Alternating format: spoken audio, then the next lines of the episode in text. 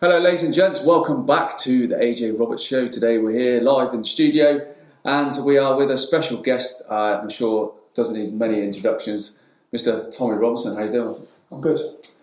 I'm good, mate. I'm good. Very busy man. Um, we've been trying to do the show for a while, but Tommy's been quite busy making documentaries. Um, many of you will know Tommy from many years previous, obviously with his involvement with the English Defence League, uh, which kind of made Tommy kind of like, I guess, come to fame, so to speak, and everyone to know who you were. Yep.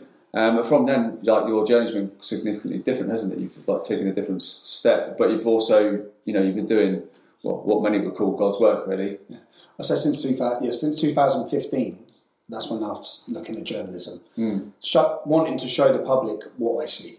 So the problems I've seen, all the problems I hear, is then just getting them into the public, Yeah. just so they can understand what's going on in different towns and cities. So I wish I'd done it five years earlier. Yeah, yeah, when I started the English Defence League, I wish I'd have recorded and documented. I did actually. The the very first demonstration under the English Defence League was a group called United People of Luton, and I paid four hundred and fifty pounds for a wedding cameraman. And I said, "We're, we're holding a rally. Um, I want you to come and record the whole day." And he recorded the whole day, and I cut it into a ten minute video.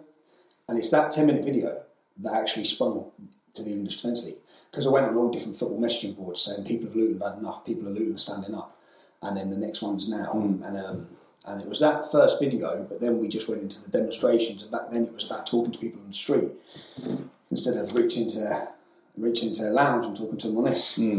yeah. So- Abso- absolutely. So, I mean, you've gone full circle in that, and having lived and seen that in Luton with your own eyes. Again, you're you're only reporting a document on what you actually see, whereas like this part of the world, for example, doesn't have those, any of those kind of issues. It's very Beautiful part of the world. th- that's almost very quiet. So that's people just don't get it. They only s they then resort to what they see on the mainstream media, and then what they see on the mainstream media's version of Tommy Robinson's is completely opposite from what you've actually been doing and documenting. Yeah, yeah, but there's no problems. They're like they want uh, everyone to believe that we live in this beautiful utopia, which we don't. There is there are problems when you introduce other cultures, other ide- ideologies into towns and cities.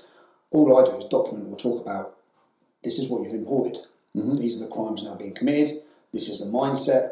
This is how we how the differences and and with Islam, it's like oil and water, and that's what I've seen growing up my whole life in Luton Yeah, not again, not every single Muslim is like oil and water, but per se as a community, and I say it because I can look at my mum was an Irish immigrant. We've got thirty thousand Irish, forty thousand Polish, um, St Lucians, Jamaicans, Italians. Luton has got everyone, but when you throw Islam into the mix, the Islamic community, the integration's not there, hmm. the assimilation's not there. Do you, do you think that is down to the actually being attached to a religion itself? Yeah, I never knew what it was down to. When I was growing up, I put it down to Pakistanis. They're hmm. so different. Hmm. They're aggressive. They have a they're hostile. Yeah, in general, per se. In comparison, at school, they were just totally different. As a, they, everything was a gang. Everything. There was never anything normal. It was just gang and male dominated. Groups of men. But, but we'd come out of school and there'd be 30 men waiting of school. If there'd been a problem with one of the kids. It's like, what's going on? And you never see that of any other community. So I always put it down to the fact it was Pakistanis. It's only when in 2011, so I started the English Defence League 2009, I got sent to jail in 2011 for illegally entering America. Stupid, stupid thing I done. Well, I, I flew to America on someone else's passport. I got in. Mad. wasn't Donald Trump, was it? No, I, it, it, it, I, got, I got detained. Yeah? So, so the year before, I went to America in 2010 for the for the anniversary of September 11th, and I was due to speak there. 2009, 2010, and 2010, and um, I landed. As I landed, the, the, the airplane doors open. Police with their guns. I was like, and I've been telling the air hostesses, we, were, we just started the English Defence League, so we were talking about what we we're doing. I said, oh, they hate, they're hating us in the UK, the government, the establishment. And then when the pla- when the doors turned up and the police out, I said, yeah, they're hating us here as well. Uh, and then as I walked through, they're like, you here. And I got held, I got detained six hours, and then I got deported. So the next year, I thought, I've got a warning to give America. Um, they need that warning. I wish someone could, could have come to Luton, in my hometown, 30 years ago, and said, if you allow this, yeah, if you allow there to go from one mosque when I was born in 1982 to 40, which we've got now, here's what's going to happen.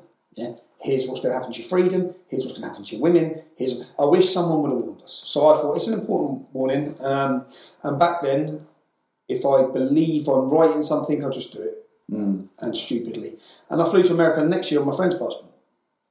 I took his passport. I grew, I grew a load of stuff over the face, so I looked a bit like him, uh, which I'm gutted about because he's short, chubby. and, uh, but I got through.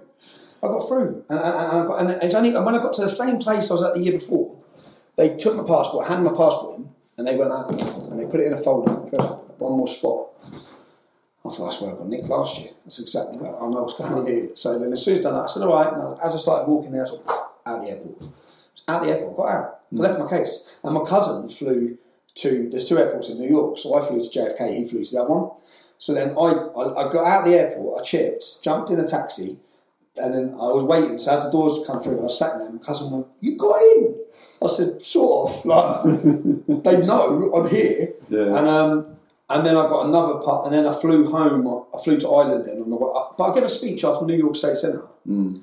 So, but then I was arrested six weeks later. Police shut the M25 uh, back open. We had tasers on us. There was a group of English Defence League supporters, and I was remanded. I spent 22 weeks in solitary confinement for that crime. Wow. Yeah. And in that 22 weeks, that's when a Muslim outreach organisation sent me a Quran. Um, they said, hey, Tommy, we want to reach out to you. They're trying to convert me to Islam as I was in jail. And I took the Quran. I thought, you know what? I 20, 23 and a half hours a day on my own in a room. Let's have a look at this. Yeah. So I just, and I challenge anyone to do it. Yeah. Take the book and just make references. So in fact, I'm trying now to turn this into a new book where the references to make it very easy for people to understand. So the references were um, do not be friends with Christians or Jews. So verse number this, verse. Before I knew it, I had three or four pages of just verses. I'm like, everything that I'd seen just fell into place. I went, it's this. This is why they don't integrate. This is why they're not friends with us at school. This is why you have a Muslim playground and a non-Muslim playground. Just indoctrination. From the age of four, from the age of understanding, they're told not to be friends with Christians and Jews. Mm. I just, it all just was so simple. I was like, oh my God. And then I made references on women. And then I made references on non-Muslims. And I started making references on all the different problematic things I'd seen and writing the verses that support it. Hmm. And before I knew it, I was like, and that's when I, I come up with the idea of writing Muhammad's Quran. Um, and I carried on studying and understanding to understand abrogation in Islam. What Muhammad said later in his life supersedes what he said earlier. Hmm. So, yes, there are peaceful verses. And in Muhammad's first 10 years of his life, he was a very peaceful preacher. Hmm. And then he introduced slavery, war, jihad. Yeah?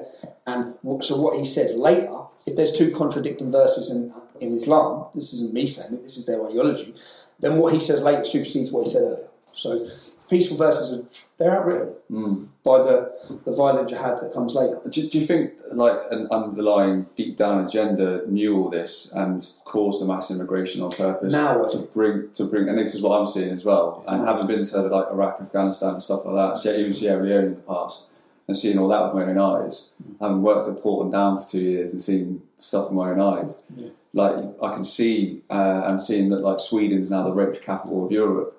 It's not like they, they, they, they don't know. yeah, yeah it's, Anyone with half a brain. that's what I mean. In So it's all about displacing communities, isn't it? Like uh, at a community level, and then and then the household. Yeah. Which is the attack. Yeah, So essentially, did I play into their hands with the English Defence League? Did because we were going against each other as communities, but we were all being played. Now I look at it. It's the breakdown. They had purposely broke down. When people talk about communities, think, well, we had a real strong community in Luton. yeah, a working class, strong community where everyone knew everyone. Yeah? You imported other communities into it that destroyed it. Yeah? And then when we talk about it, you then call us racist bigots. yeah? You, when you've destroyed uh, uh, and displaced and attacked, which is what we've witnessed in the town, we're not even allowed to talk about it. But now I do. Now my mindset has moved into looking at what's happening from the Islamic immigration, from all immigration, but not just immigration. It, it, it now plays in with the attack on family. It plays in with transgenderism that's being promoted. It plays in with all of it. I'd say it's an orchestrated, organised um, displacement and attack on community and the weakening of community, the weakening of family, um, the breakdown of society in order to form a mass displaced. Uh, whilst we're all warring or fighting with each other, we're not looking at them. And I say them, it's the elitists who are controlling all of us, or want to control all of us, or want to mm. enslave every one of us. Mm. And, and that's more becoming apparent from the average person now understanding that. I don't understand. Mm. Yeah. I used to hear people talk about different things and, and they'd be labelled conspiracy theorists, and I was just, my focus was I'm just talking about what I'm seeing in Luton. Now, then it progresses from Luton, and then when I formed the English Defence League, I realised, well, Luton's a blueprint for every town and city. It might be nice here now, yeah, but that is going like that. It's going to go like that. Yeah. So the problems that we faced, they're going to be faced by every town and city. Every town and city in the Islamic community is facing the rapes. Yeah? Um, if when, when I started putting together Muhammad's Quran, I wrote a book called Muhammad's Quran: Why Muslims Kill for Islam, and I went back through uh, leaders of armies, former prime ministers. I went back through everyone, and everyone was all very honest about what Islam was throughout our history. No one ever said an interpretation of Islam. No one. Islam is a religion of peace. Was no, there's no statement saying that mm. until George W. Bush after September 11th. Talk about spread a lie that goes around the world, yeah, because now it's just repeated by everyone. Yeah. right? Up until that point, scholars, Islamic scholars, politicians, everyone accepted Islam was a war manual. Yeah? Muhammad was a warrior. Everyone accepted that. So there's no way that these super intelligent people, even like Boris Johnson, look, he wrote a book, he wrote like a bit of a comedy sketch on Islam before the 7 7 bombings. Forget the name of it, but he's sort of mocking Islam and the violence within Islam. And um, before 7 7 bombings. And it was all talked and when he's writing this book, it's all talked about like it's a bit of a joke because it's happening in the Middle East. And I think he releases his book, and six months later, it's in London. Yeah? It's not a joke anymore, is it, mate? It's here. Yeah? But you understand it, and you know by the book he understands it. So he gets what Islam is. And they're, they're all just, and even now, I think we had the most migrants have come through the border yesterday than what, what have ever come through. See, on, on that note, something that I've noticed as well, just from the pictures we're seeing, is that you never see these migrants actually in the dinghies. We only see them on the main boat at the port, all wearing face masks, and they're all fighting age males. NGOs are going out there in massive boats. They literally just get 20 metres off the, off the coast. And then these organised NGOs, which are all organised, funded by many people who want the destruction of borders, who want open borders with different ideas, such as George Soros and these different mass organisations and corporations that want this, yeah, are literally collecting them and bringing them to Europe. Hmm. They're not travelling even halfway here. They don't look like they travel far. And they're just getting picked up. Hmm. It's a taxi service. There's a taxi service being run. And when Salvini got in power in Italy and he started clamping their ships, the organisation doing that, that's why they got rid of him. Hmm. I think he'll win the next election. So there's a lot of pressing times that are coming across Europe. But look, when it comes to those refugees, when I was 11 or was it 12, Amir. So I was 11 or 12 and we had the bishops who were family in Marode. And it was after the Kosovo conflict. And Sonia and Ray Bishop, their son was my age as well. They welcomed a family from Kosovo, who Muslim family, a lad, his sister, and his mum. The dad was murdered yeah, at war. That's a refugee. If you met that family now, you'd be proud of our country for giving him Hmm. giving him a home. He is he's grown up with us in, in our estate. He's gone to school with us. Um, he, I, I, I remember sitting talking to him when England played. He's out. He's out. He is a very successful, hard-working young lad who come here. That's a genuine refugee. Hmm. And I don't think there's anyone who's sitting listening, watching any conflict anywhere who's against these people hmm. being helped. Yeah, but as you said, 50, 60, 100, 1250 yesterday, all males, all the age 20 to 35, fighting age men. Yeah? All of them coming in every day. This is not refugees. And the majority of them are economic migrants. They've gone through 15 safe countries to get it. Hmm. Yeah? We can't help the world and But say, there's a lot of reports coming out now, and a lot of hotel workers are actually like piping up who work in these hotels and saying that these people, are, that these men are staying in these hotels, but they're also getting taken off to do some kind of training places in the morning. Like, Yeah, they're doing work. All of my mate works in one of these hotels. Hmm. So my mate works in one of those. He sends, sends, sends me footage. I went to one the other day. Um, I walked through one the other day, just full. And there's four. In that one town, there's four hotels that are full. So five million pound a day we're spending. Yeah? And the, pro- the problem with it is, and, and do I blame them? I said it when I'm out to the hotel and I meet all these young men, they're all young men. I don't really blame them at all. If you've got we a- don't know what they're being told they're do. no, really. the other end, you've got a life of luxury. Yeah, go over there, you get a free house, and they do. It's not a lie, Yeah. they do. You get put up in a four star hotel, you get free meals a day. When, when it comes to this winter and this life uh, cost of living crisis that's been orchestrated again because of Ukraine, when when we come to this and our uh, people's grandparents or even mothers and that can't afford to heat their houses, these lot they're in four star hotels being paid for by us. And on the floor outside the hotels, well, look, my mate put one up the other day in, in the city centre. He said, "Look at this. It's all refugees." He goes, "Look at this." And there's two English people asleep unconscious on the floor, uh, homeless, and probably ex-servicemen. I just think even, even our elderly, like in, it happened the winter just gone, or even in the, the early spring, travelling around on, on their bus passes, so they're not cold sat in their houses. Like, Yeah. and you know, we talk about like modern day in slavery, but again, people use their subconscious to think the word what does slave mean to them, but because we've been fed the ideology of person usually of colour with a chain around the neck with a ball in like really old times, you don't you don't correspond the two. Where in fact, if you cannot physically afford to live, and at the expense of some bullshit bills and stuff, like is that not in slavery? It, and I- I've been watching. That's what Andrew Taylor. I was watching him saying about. That's what we're all becoming. It's just that's what they want. And I never. And as I said, these were conspiracy theories. Mm. With COVID, Yeah, when COVID come in, with the vaccine, with the closing down of people's businesses, forcing how many small businesses did they destroy? it was almost three hundred thousand that one year, gone for good. because they want them gone. Mm. Because the corporations step in.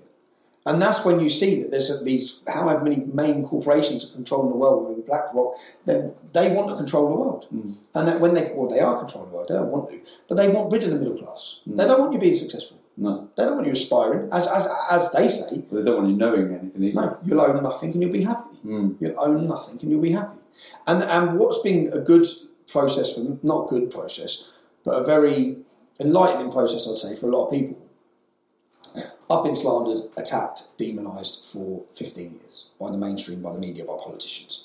Now, if they've lied about, now people are seeing people who spoke out against the vaccine. They're then getting discredited and destroyed. They're getting called far right. Yeah? They get all these labels, the same labels they just attack, attack to us with. They're losing jobs. They're losing livelihoods, and they've sort of um, they've exposed themselves with the latest because it because before the, the of people there was only a couple of us. Mm. The people under attack was only a couple of us. Now it's everyone. Mm. You speak out, and the problem which people watching this, if even left wing people watching this, what is acceptable to say today, yeah, isn't going to be next week. No. It's changing, Mm. yeah? and it changes how they want it to change. Mm. So, like now, you see the LGBTQ plus minorly attracted people. That's next. That's what's coming next. Mm. Yeah. They want to recognise paedophilia as a sexuality. Yeah. That's coming next. So I started putting leaflets in libraries. I've seen them. I don't, it's literally a picture of a, a, a man. There's always a man um, grabbing a kid and then t- trying to tell the kid to not be too scared and just shout the word pedo. Actually, look at who it is first and like make a judgment call. Like, Yeah. if they're trying to normalise it. Yeah, They are not. Well, they are normalising. Yeah. Professors for- in the United States, and, and I, when I went to America, I sort of went to America saying, "What happens here is coming there." Yeah. So the immigration issue, they think they've had a problem with um, with Mexican immigration. They ain't got a clue of what's coming now with their open border policy, two billion this year. Yeah? Mm. The knock-on effects that are going to come from this um, in a generation, and and and and how do you stop it? It's like like the demographical change. When you look around, I remember looking around in the state and just going, Farley Hill, where, we, where we're family from. I was like, what the hell's happened here? Mm. Just like that. Just like, and that, and that comes from 5.6 children on average from the Islamic community, 1.3 children on average from ours. So you only just born. I looked at the Manchester statistics. This is where it should worry and alarm everybody. Manchester went from 25,000 to 50,000 Muslims in 10 years. 10 years later, 50,000 to 100,000. Yeah? So every 10 years it's doubling. Okay? That 100,000 will become 200,000. Then when 200,000 becomes 400,000, you're only talking 20, 30 years. yeah? Mm. It's only half a million people in Manchester. Like that. Mm. So we are, and, and the biggest sort of, and, and what the, how, how they say it is they go, oh, we're only 5%, and we hear that all the time, they're only a minority. You want us to continue sitting back while the country changes demographically like that. Mm. But that's all that's happened with everything, though. Like we've been, uh, well, we have been programmed and brainwashed into positions where we, you just end up just sitting back and letting things happen until it's too late. Well, and the reason for that is because you find, well, they're purposely. Everyone's financed up to the hill, you know, which is where they want you. You're reliant. You're reliant on them. You've got a bit. Everyone's got a semi-comfortable life because they've just been printing money and printing money, and printing money. So if you speak to your mum and dad, they struggled. I speak to my mum. They were in poverty, real poverty. Yeah. My mum was one of eight children. They didn't have money for anything. Yeah. Right now, everyone has got money for the latest gadgets. Everyone on their iPhone. Everyone is quite comfortable. Yeah? Everyone's quite comfortable on finance. because it's not theirs; it's Mm. finance. And the fact that both people in the household have to work. have to work. You can't have. Feminism. Yeah, you Your can't. mum have, can't you can't have one person. They can't afford to now. No, that's it. They have to have two cars. Purposely done. Mm. All purpose, I'd say all orchestrated and organised when you're looking now, because then you can't step out of line. Mm. Which the social credit system will make sure of that the one they want to implement in the future. But you won't be able to step out of line because then you get penalised Mm. financially, whether it be for climate change, whatever reason they're going to give. But most people, I remember when the English Defence League started, I looked around our lads, our football lads, and a lot of them were worried about getting involved. And I get it because I was as well. I, I use the name Tommy Robinson. That's, that obviously that is my name, yeah. And I wore a mask because I was scared, like everyone else. So everyone's like, Jesus, you just. I said, no, I didn't. I was the same as everyone else. I had at that time two two successful businesses, and between me and my partner at the time, we had seven properties. Yeah. Then the English Defence League came along, and I couldn't keep my mouth shut. So I wanted to say things, but I also wanted this comfortable life. I mm. also wanted to, be a success. Yeah. I also wanted to get myself, my family, me and my family, out of the situation I was in in Luton. So I was in the position where I could have just moved out of the town, yeah? Mm. and I could have lived quite a comfortable life. But uh, and that's where m- most people are. And I mm. don't, and I, and I, I guess at times I'll say you're a coward, but you're not because I was a coward. Mm. Yeah, I was that same person. So do you think obviously that's been the case? Well, with mass amount of celebrities and stuff like that, I clearly know what's gone on in the last two years, for example. They're just hid behind their brands, still sold books. Or keeping their mouth shut. Certain mm. ones haven't, have they? No, Certain ones have come out and spoke, Mm. and they're being massively attacked. well, Matt is one. Obviously, Look at Matt Le Tissier, yeah, and he stood and he stood on it. He Mm. stood on it. He stood on it. He's right, and the public would. I bet you. I bet you the response he gets when he goes down to Southampton. I bet it's very positive. Yeah, well, I've, I've spent a lot of time that recently. We did a live show in Southampton. And it was actually that week leading up to it that uh, these newspapers suddenly come out and were actually paraphrasing stuff he said in a normal podcast like this. So I'm like, you're actually telling the world what he's saying, and it, if you, that doesn't make sense to anybody, I don't know what was. Yeah. And and they put a link to the podcast, Right. so the views shot up right, like right up, and then Yeah. sold twice as many tickets. So everyone's like, oh, I want to hear what he's got to say now. which is great. But they, but they, but, but through their censorship and then their demonisation, Mm. you'd think you'd think I'm. I always think I'm the most hated man in Britain. Yeah, you know, come for a walk for come for a walk for any town centre with me. Mm. Come into a pub with me. I'm not hated. Mm. Yeah? I'm hated by people who are uneducated, but so many people now are listening, learning, and reading. Yeah, so many people now are looking, thinking, "No, this isn't right." Yeah, COVID done that. Mm. Very, very beneficial for many, many of us who have been marginalised. Because many, I read lots of comments. If you go on my, I give a talk at Oxford University. ju- I just, if I want to just, I just read the comments, you know, and underneath, and people say, "Geez, I hated this dude." Mm. Don't know why I hated him. Mm. You hated him because you've been told things about me. Mm. You've been told the person I am. Yeah? And that doesn't, that doesn't just happen to me, it's happened to Matt Le Tissier. Mm. It, and, and what I realised is the narrative. Yeah? I always thought it was me. I thought they don't like me because I'm working class. They don't like me because the, the elitists have this very classist view that, I sh- that we should just sh- sit down and shut up. Yeah, that's how mm. I always felt. Yeah, that because we come from poor backgrounds, they don't like us. They don't care about us. They don't give a shit about us. That's why they've let all our daughters be raped in towns and cities because they do not care. Mm. That's how I always thought. Then, then I thought. Then when I watched this Amber Amber Heard trial with Johnny Depp, I realised that no, the narrative is what's important, and it doesn't matter who gets in the way. Yeah? So I got in the way of what they're pushing, so I must be destroyed. Mm. Now, if Johnny Depp, because he went to court in the High Court in, in, in London, the same High Court that's ruled against me and gave me an injunction to show I've got lots of evidence that proves what I've said was true, but I've got an injunction I'll go straight to jail if I ever share it with the public. I'll show you. Well, I, because you should see the film. The film details everything. I made a film. The judge gave me an injunction. You have shown me on that, get two years. Yeah? It's like, but that's just evidence. Yeah?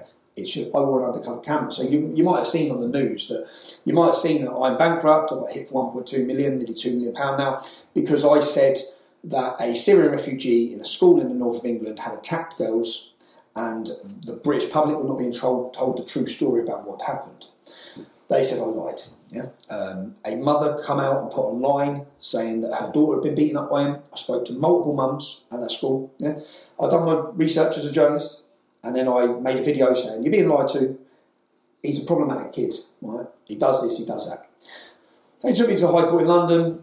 I'm sitting thinking when this blew up on the news, and it blew up worldwide news. They, and this is where the narrative is so important because th- there was a story where an English boy poured a bottle of water on a Syrian refugee, and then all of a sudden, it, Piers Morgan's talking about it, Jeremy Vine's talking about it, Chinese news is talking about it. Israeli news is talking about it. American CNN's pumping it. Mm. This has gone the biggest news story.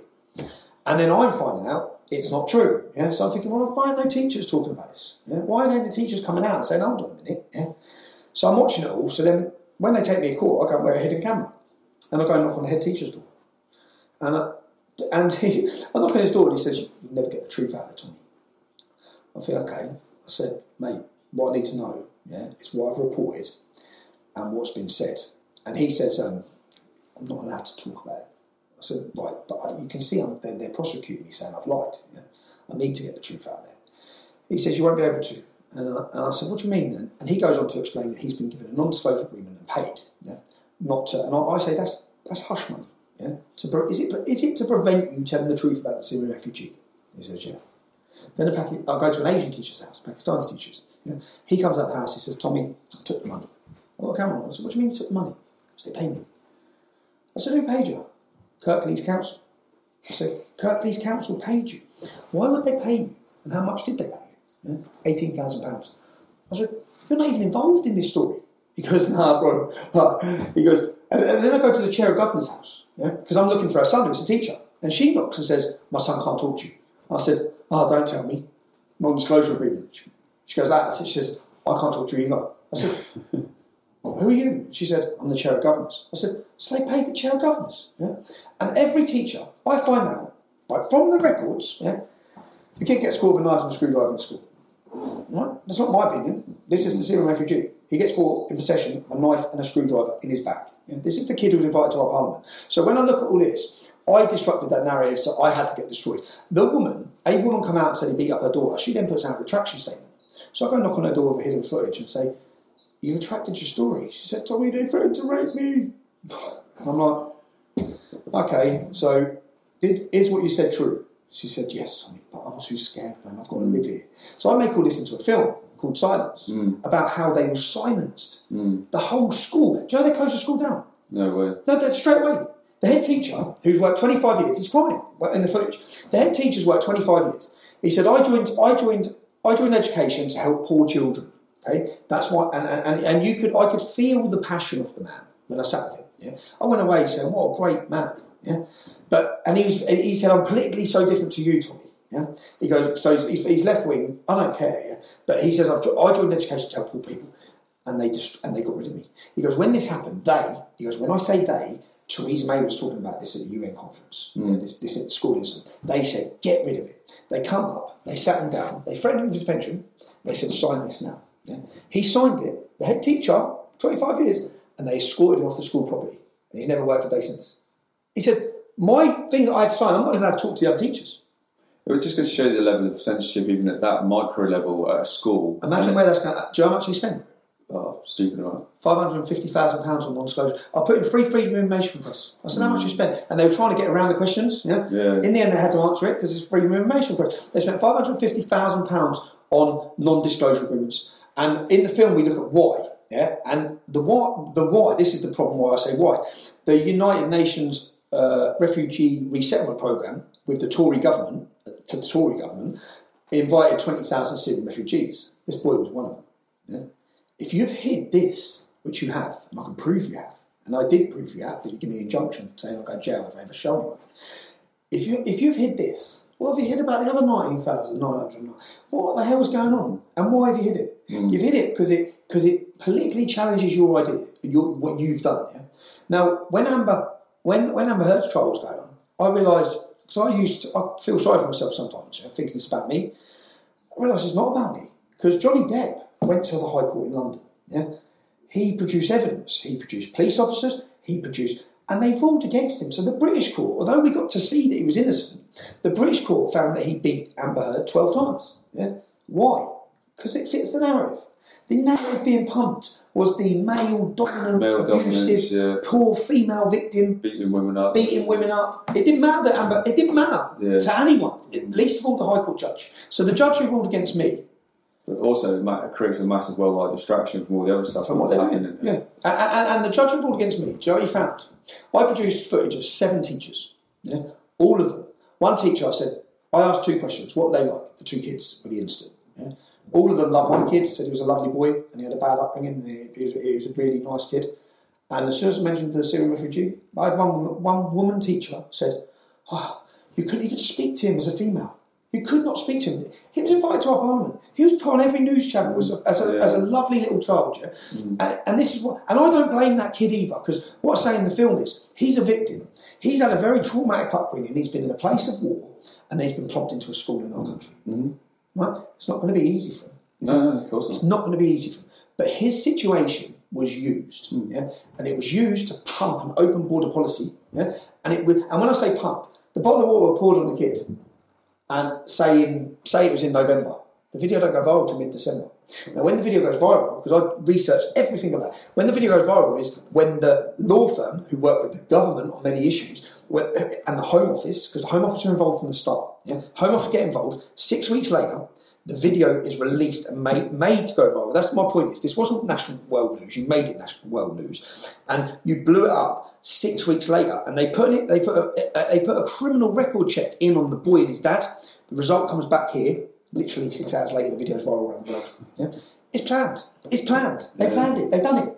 It's planned. And, and what I realised with Amber with Amber Heard trial is you get in the way of that narrative. So that's what I'm, uh, the film wasn't really. It was about. But it's a great film if, if people were ever able to watch it. Yeah, but I'll go straight to jail. But which is insane in itself. The, so the, ju- the judge found that seven teachers. What he says in his sum up, this is the most intellectual head judge of our country. Yeah? He said seven teachers come to court. Seven teachers. I produced covert footage of seven teachers saying what, what the boy was like, yeah? saying, and, and I produced all the evidence. He gets caught with a knife. I produced footage, a recording of another boy saying he stabbed me. Yeah? School records say the word stabbed. Yeah? The judge at the end of it all, because he doesn't allow the public to understand what's going on, the judge at the end of it all, uh, five children come to court, one girl come to court. Right? This is how corrupt the whole judiciary is. One girl comes to court and she says, I said to her, she didn't like me. I knocked on her door. I went. I knocked on about hundred doors to get the, the evidence I needed. Yeah, I knocked on this girl's door, and she was like, she gets she gets homeschooled. Yeah, she had a bad, she had trouble at school. But I, I, was- I was trying to work out she was on the spectrum when I first met her.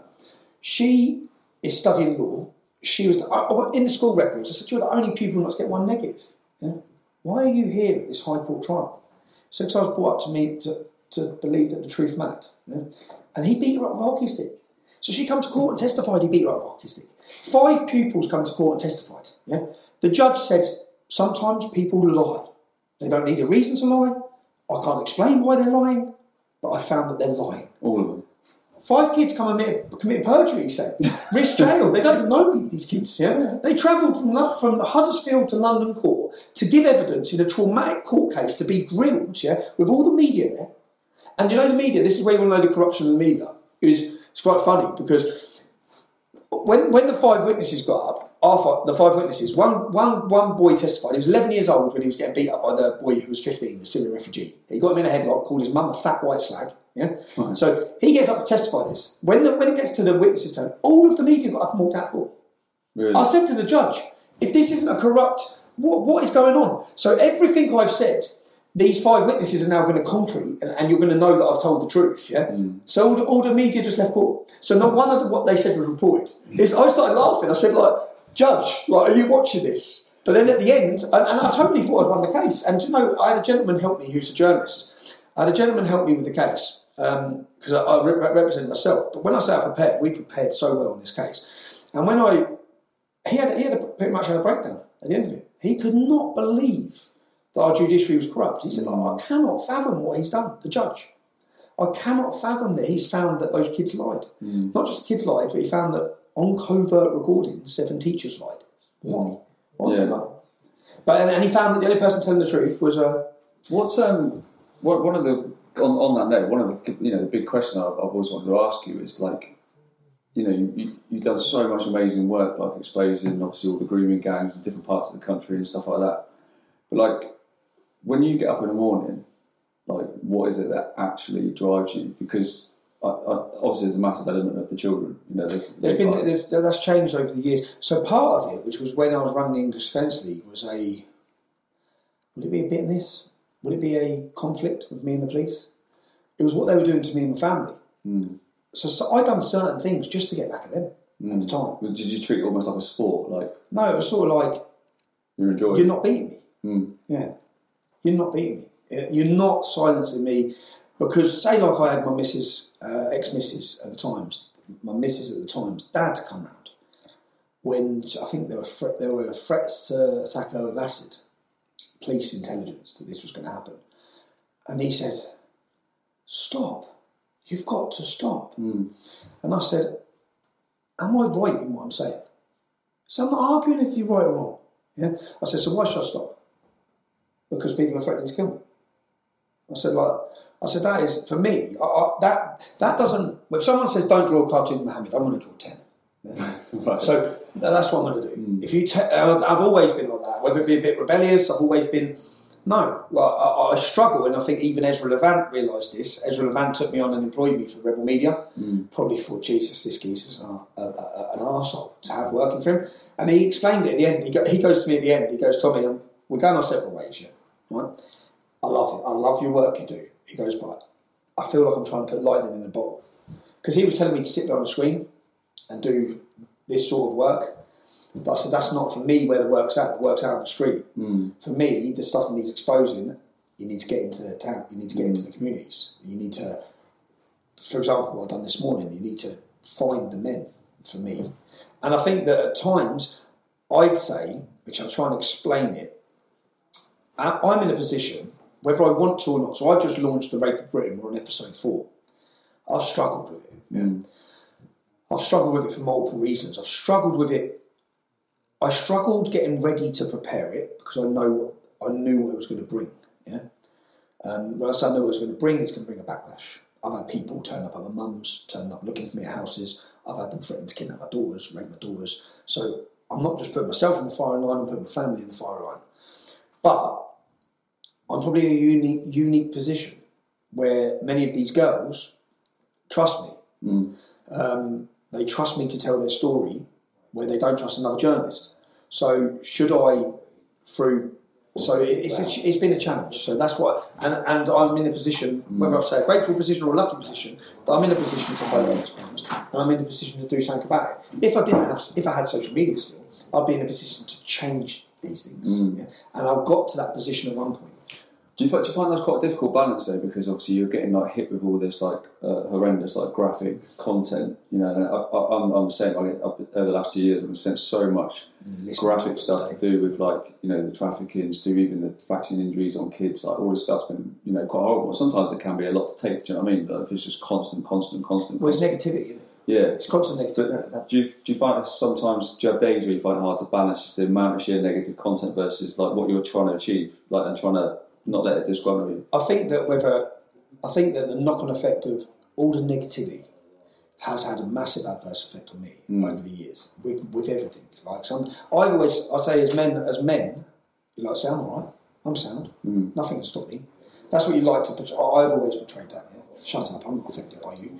I'm not affected by the police. I'm not affected by prison. I'm, I'm going to carry on. I'm going to carry on. Hmm. But then, but the reality is, is it does work. That mm. their tactics of what they're doing works, but not just their tactics. You couple that with continually hearing horrific stories every day, continually seeing the destruction in a family's face, which is why I wanted to make the Rape of Britain because I've seen it, and I think that they need to see it. Mm. It's one thing reading a girl was groomed, a girl was raped. It's another thing seeing the pain in their father's eyes Yeah, mate. Yeah. it's another thing. Yeah? And that's what I wanted to give to the public so they understand the seriousness and the damage done a generation on. But at times, I've I've been in, I said in the last, I've been in high places, dark places, and very low places. And So what does that do for you? Because obviously I'm a father, I've got son and daughter, um, you know, so many close friends with kids and stuff like that, and a lot of what I do is all pretty much been about the kids as well. But like, do you, do you ever have time? Do you ever sit there just for like a few moments and actually, from a reflective point of view, because you are literally full on 100 miles an hour all the time. Do you ever like sit there, reflect, and actually go like, that everything's worth it? Oh, it's worth. Yeah, it's worth it. Hmm. Uh, it's easy to know it's worth it in the sense. Uh, well, I justify to myself that it's worth it, or the problems have been worth it, in the sense that English Defence League forms in 2009, which is here. There's an arrest line like this for grooming gangs. It just goes like this. Hmm. The investigations. I done. A, I done a speech in St Petersburg where I showed the cities where we protested, and I showed them the arrests. You know, they're literally two years, three years, four years. Uh, so we're in the cities, and in Telford, for example, hmm, we were walking through saying Muslim pedos off our streets in 2009. the investigation started in 2011. Yeah? Stars became investigated and talked about. So I think that had we not launched the English Defence League, which which some people wouldn't have been their cup of tea, it was a very male dominated, a very a very aggressive hmm. at times. And the media only ever shown that. They only ever shown only like shown- with uh, skinheads Yeah. and tattoos and England flags on hooliganism based sort of like. and it was a mix, and it was a total mix. We, we've moved from that from that uh, demographic now, but at that time that was needed. Hmm. As I, I said it, I contacted Luton Borough Council, tried to run a petition to have the extremists who attacked our, home, our soldiers on the homegoing parade as a vote for the town centre. Oh, We were ignored. No one wanted to talk to us.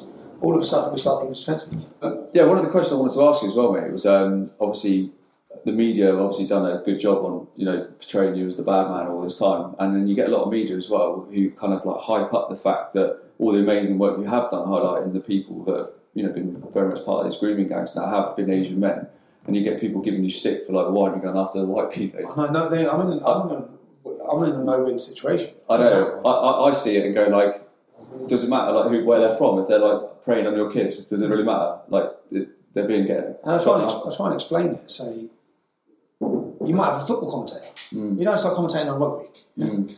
I'm commentating on a single issue that is the biggest issue. Mm. Pa- Pakistani men make up 2% of the UK. They're responsible for 90% of the criminal convictions for this type of paedophile grooming gang. 30% of those men are called Mohammed.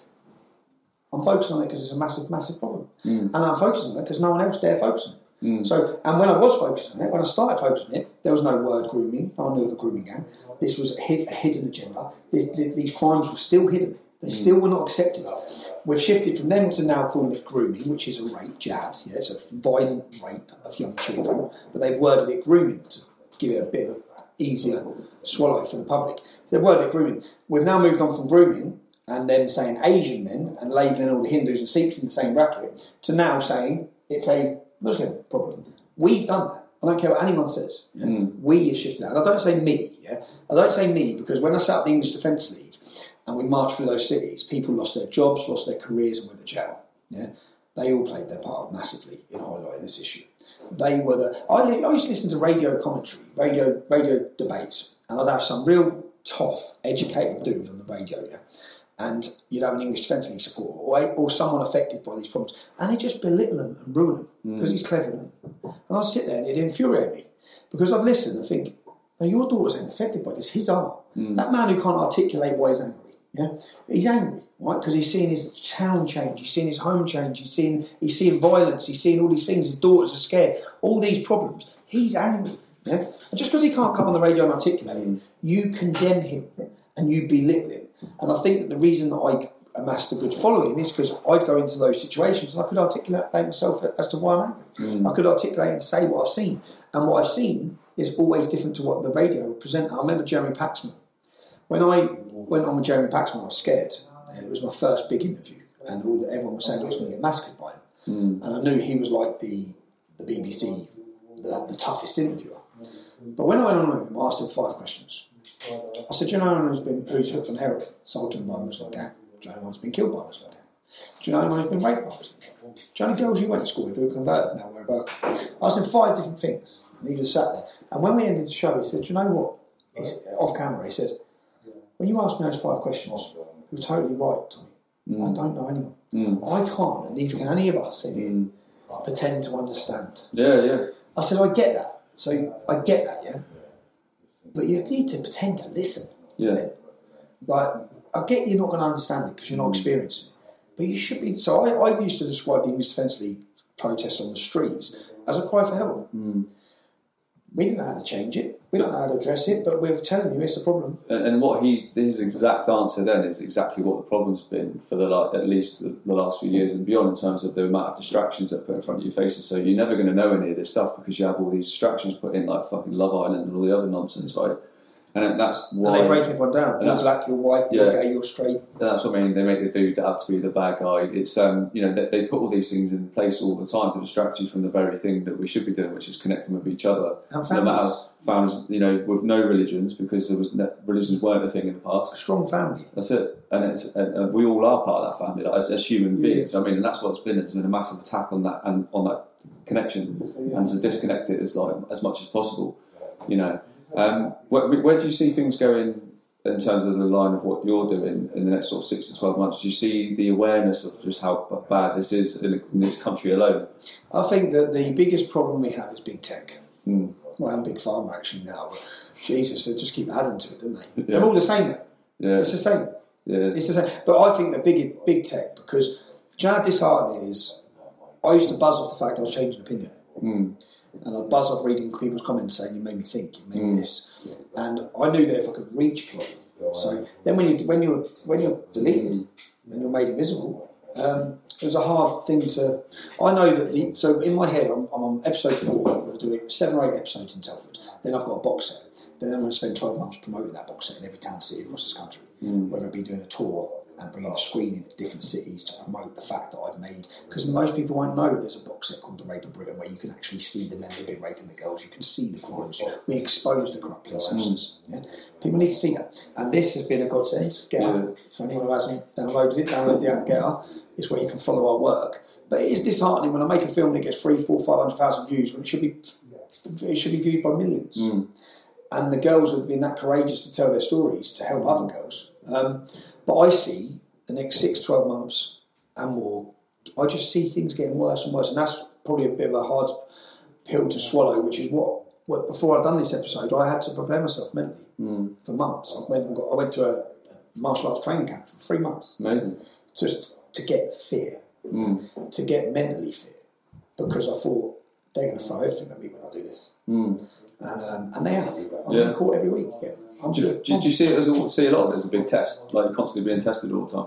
I think, yeah, I see that it's a test of who you are. Uh, so I always say that your character is chiseled by the experiences you, what you experience in your life. So do I regret anything? No, I don't, because I learn from it.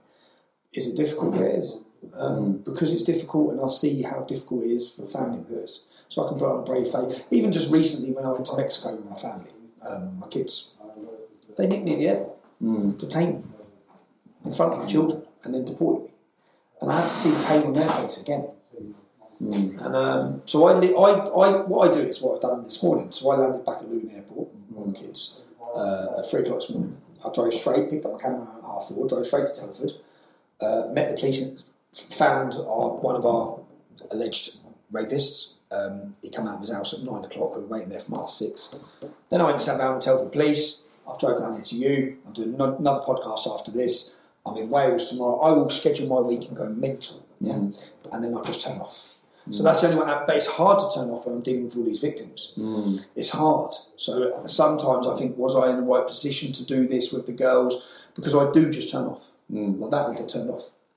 Okay, and then I'll have time with my kids. Yeah. I'll pick them up from school, drop them, up, drop them to school, take son boxing, and I literally just dedicate my time to them. But when I'm working, I'm working. How do you find So the How do you find the change in hats? Because like sometimes I find it quite difficult. So sometimes I had a bit of a crazy week last week, and I literally went from like a really crazy day to then coming here coaching football. So it's like Yeah. quickly like change those hats. Like how how do you find that? Yeah, it's the only way I deal with it. Mm. Is to is to it's the only way. I remember saying, and I say to anyone who gets involved in this activism, don't let it take over your life, yeah, because it took over mine. Mm.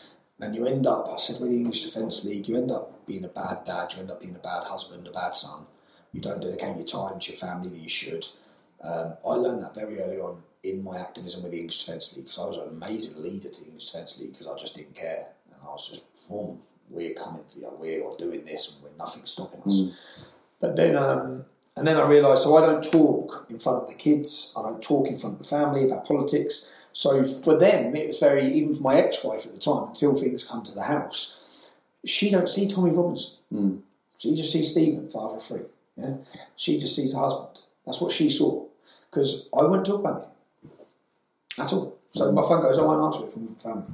Mm. And if I do, I walk down the road. So they're not listening to the politics, they're not listening to, because it has an adverse effect on me. I don't want them to be Mm. affected by it. But it's a hard balance, isn't it? Yeah, my kids are watching this like right now, thinking like take a leaf out of Tommy's book, Dad.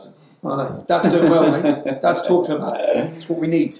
Um, so what's, what's what's your message to people out there who are kind of a bit confused about what's going on in the world at the moment? Who might want to kind of like see, explore what more's out there to look at because it is a bit of a crazy place. There is a lot of crazy things going on. and people just just really going about their everyday lives, not knowing that there's actually pretty much like a, a war going on. My me- yeah, there is. My, me- my message would be that you can, if you carry on going about, you're here once, yeah, and you're going to leave a generation after you. Okay, you're going to leave kids, who are going to leave kids, who are going to leave kids. So you might make the decision, as many people do, that I'm comfortable, okay, and this isn't affecting me.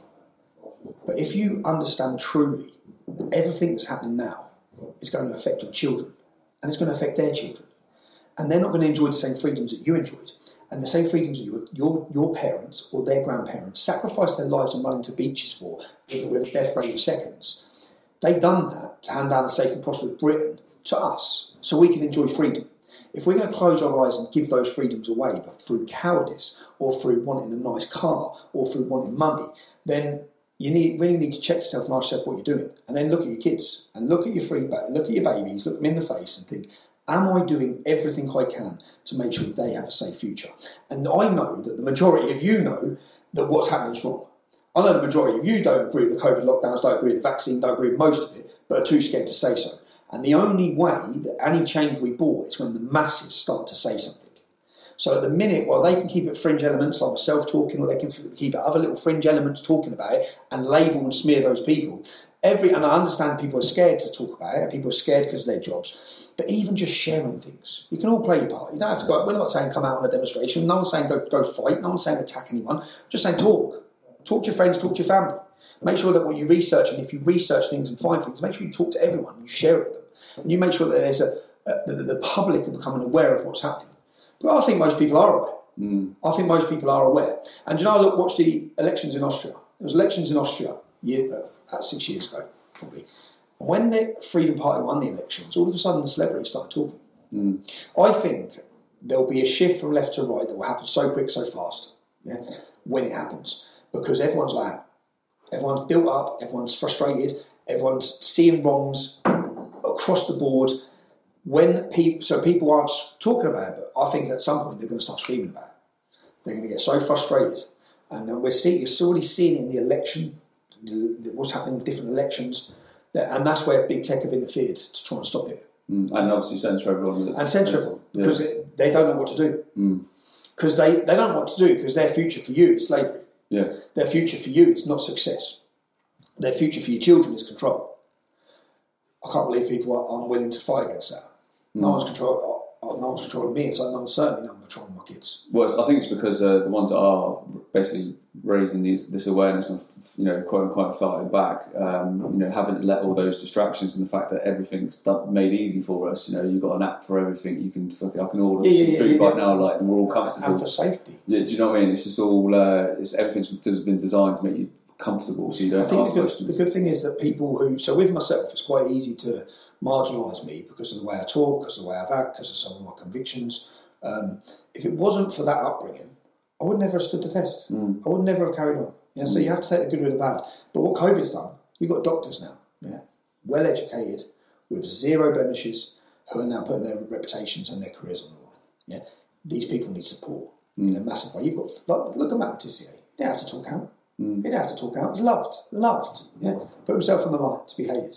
Not just himself. You have to understand that when people are talking, you're putting everyone on line. Yeah, yeah. Because they're coming for everyone. His, family's at the brunt of it. And, yeah, yeah, and they'll go for not just your family, they'll go for their jobs, they'll go for everything. Mm. They'll try and destroy everything to teach because they want to set an example. So they'll use me, or they'll use him, or they'll use you. Mm. And if they can demonetize you and silence you and stop you, then it sends a message to them. Mm. So all my message would be is um, get talking, Mm.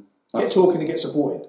Anyone on, alter- on the alternative side because people need support. Yeah, absolutely. Yeah, do need our support, and people need to start offering it, but actually start seeking it as well. Because I think a lot of people do know what's happened. They do know that it's not been right, but they, they don't see that support maybe around them. Plus, an element of wanting to swallow pride, Yeah. um, which and they don't accept. So, so I, I get it because I've had friends who got the vaccine. Mm. We're in a school group, and I banter them every day about it. Every time they say, "So mate," but um, a lot of people don't just want to swallow and accept they're wrong. Mm. What? You're wrong. But there's so much help on the other side of that. That's the thing. There's like the, these very same doctors that have been censored are the ones that are like, here's a protocol that can help, you know, detox the Yeah, shit. that's detox been- the you- shit that's what been put in your body. Like it's there. Yeah. You just need to take that step forward and actually like. And I tell you what, once you take a step into that family, we know full well from being around the country doing talks and stuff like that, just how amazing those communities are that are like op- uh, have got massive open arms for the very people that are the ones who've been harmed and the ones we're trying to look after. Yeah,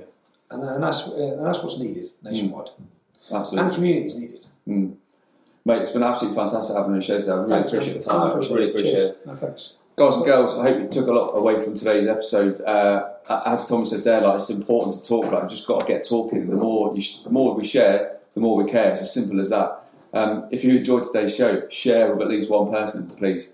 Um, Tommy's message is absolutely fantastic, and it, I'm really glad to come in today so people can see the real you as well. Yeah, no thanks. uh, and being on the other end of the mic and uh, you know sharing your story. You know, at the end of the day, you're like many other people out there. You're a father, husband, you know, friend. Yeah, friends. Do you know what I mean? Pa- pain in the ass of the politicians like the rest of us. You know, you- we all should be a pain in the ass to the politicians. and and then well, at the end of the day, who who consented to 650 people governing 67 million? You know what I mean? It's uh, and that's what we've seen. Uh, but from me and Tommy, look after yourself, ladies and gents, and I'll see you very soon on the AJ Roberts Show. Thank you.